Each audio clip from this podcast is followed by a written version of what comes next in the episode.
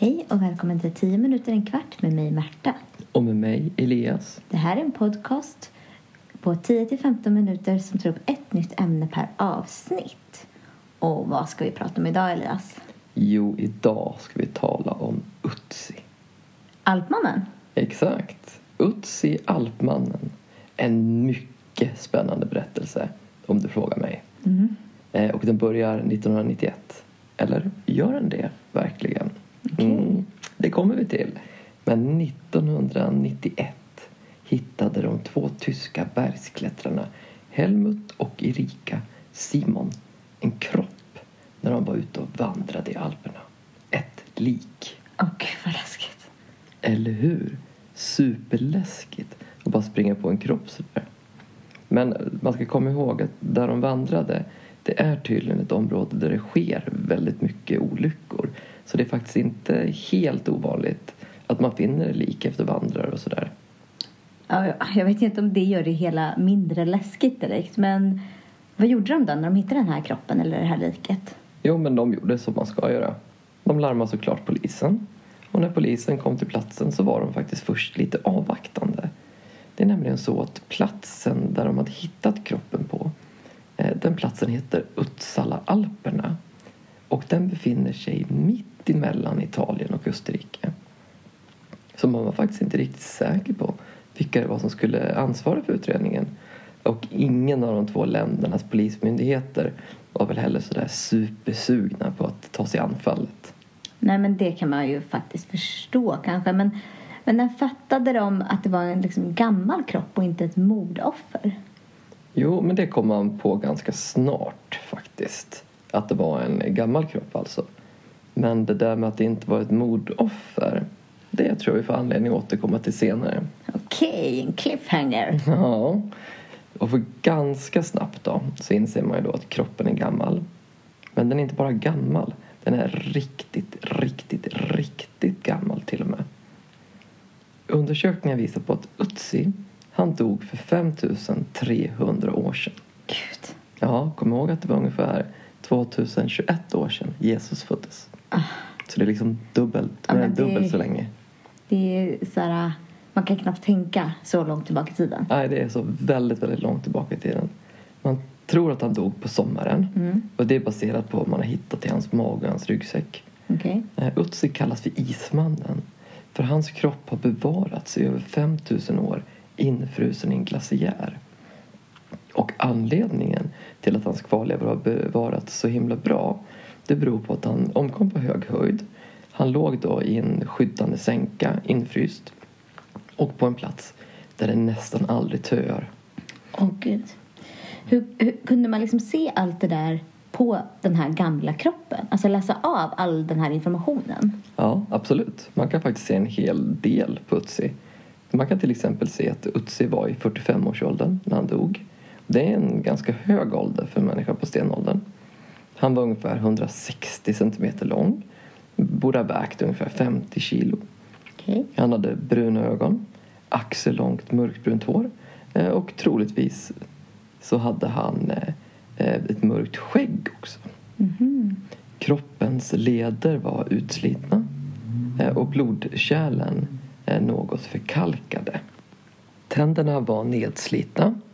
Att Utsi hade åtskilliga läkta frakturer tyder på ett mycket hårt liv. Han hade någon gång brutit ett revben och han hade brutit näsbenet. Okej. Hans kropp den pryddes utav tatueringar. Va? Ja, man tror att de här tatueringarna har varit till för att eh, bota värk eller skada. Och med hans kropp hittar man också en ryggsäck eh, som man antar måste varit hans ryggsäck. Ja. Och en midjeväska. Och i den här fanns det flinta, alltså sånt man använde för att göra eh, upp eld bland annat. Eh, en dolk, eh, pilar och delar av hans pilbåge. Sen hittar man också en kopparyxa. Det måste Wow. varit, ja verkligen wow. Det måste varit väldigt eh, få som hade råd att ha kopparyxor på den här tiden. Eh, man hittar en näverbägare med kol. Eh, Utsi var iklädd en pälsrock och pälsbyxor eh, samt en mössa av björnskinn. Och under pälsbyxorna så bar han en slags getskinnskalsong. Men gud. Ja, det är riktigt häftigt det här. Mm. Och sista måltiden, den har bestått av kött och olika sädesslag som man har tillagat över öppen eld. Alltså det är verkligen, alltså det är verkligen en tidsskatt det här fyn- fyndet om man får kalla det så. Helt sjukt.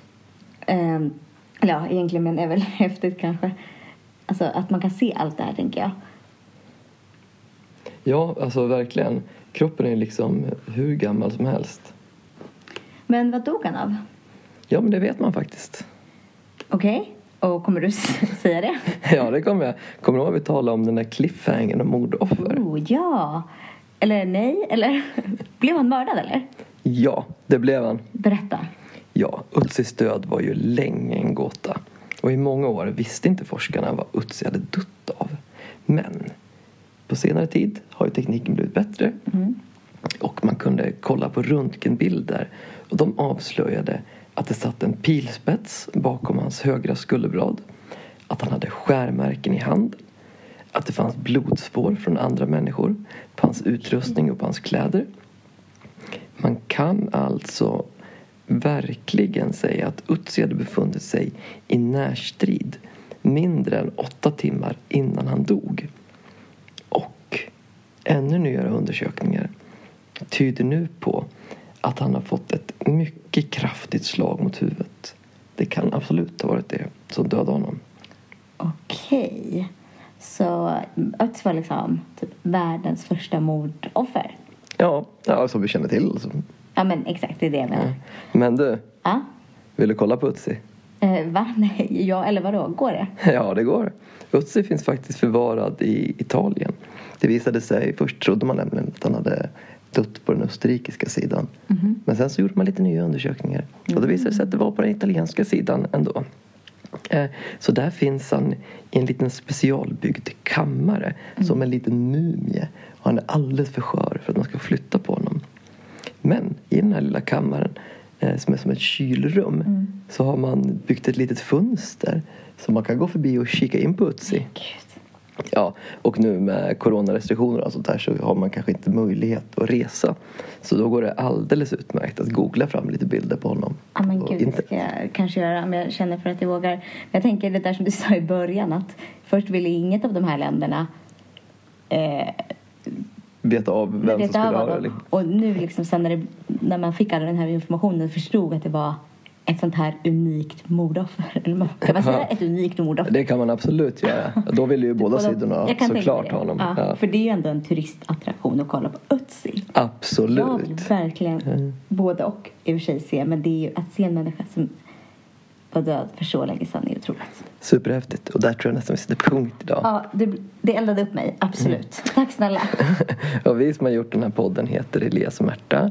Och det är en podd som är gjord i samarbete med vikarielärare. Till den här podden finns det material som går att använda innan, under och efter lyssning. Ni hittar materialet på vår hemsida www.vikarielärare.se. Där loggar ni in på vår kunskapsbank med lösenord vikarielärare med litet v. Den här podden hittar ni där poddar finns. Eh, Ni kan finna den i våra sociala kanaler. På Facebook finns vi som vikarielärare. Gå in och gilla oss. På Instagram finns vi som vikarielärare.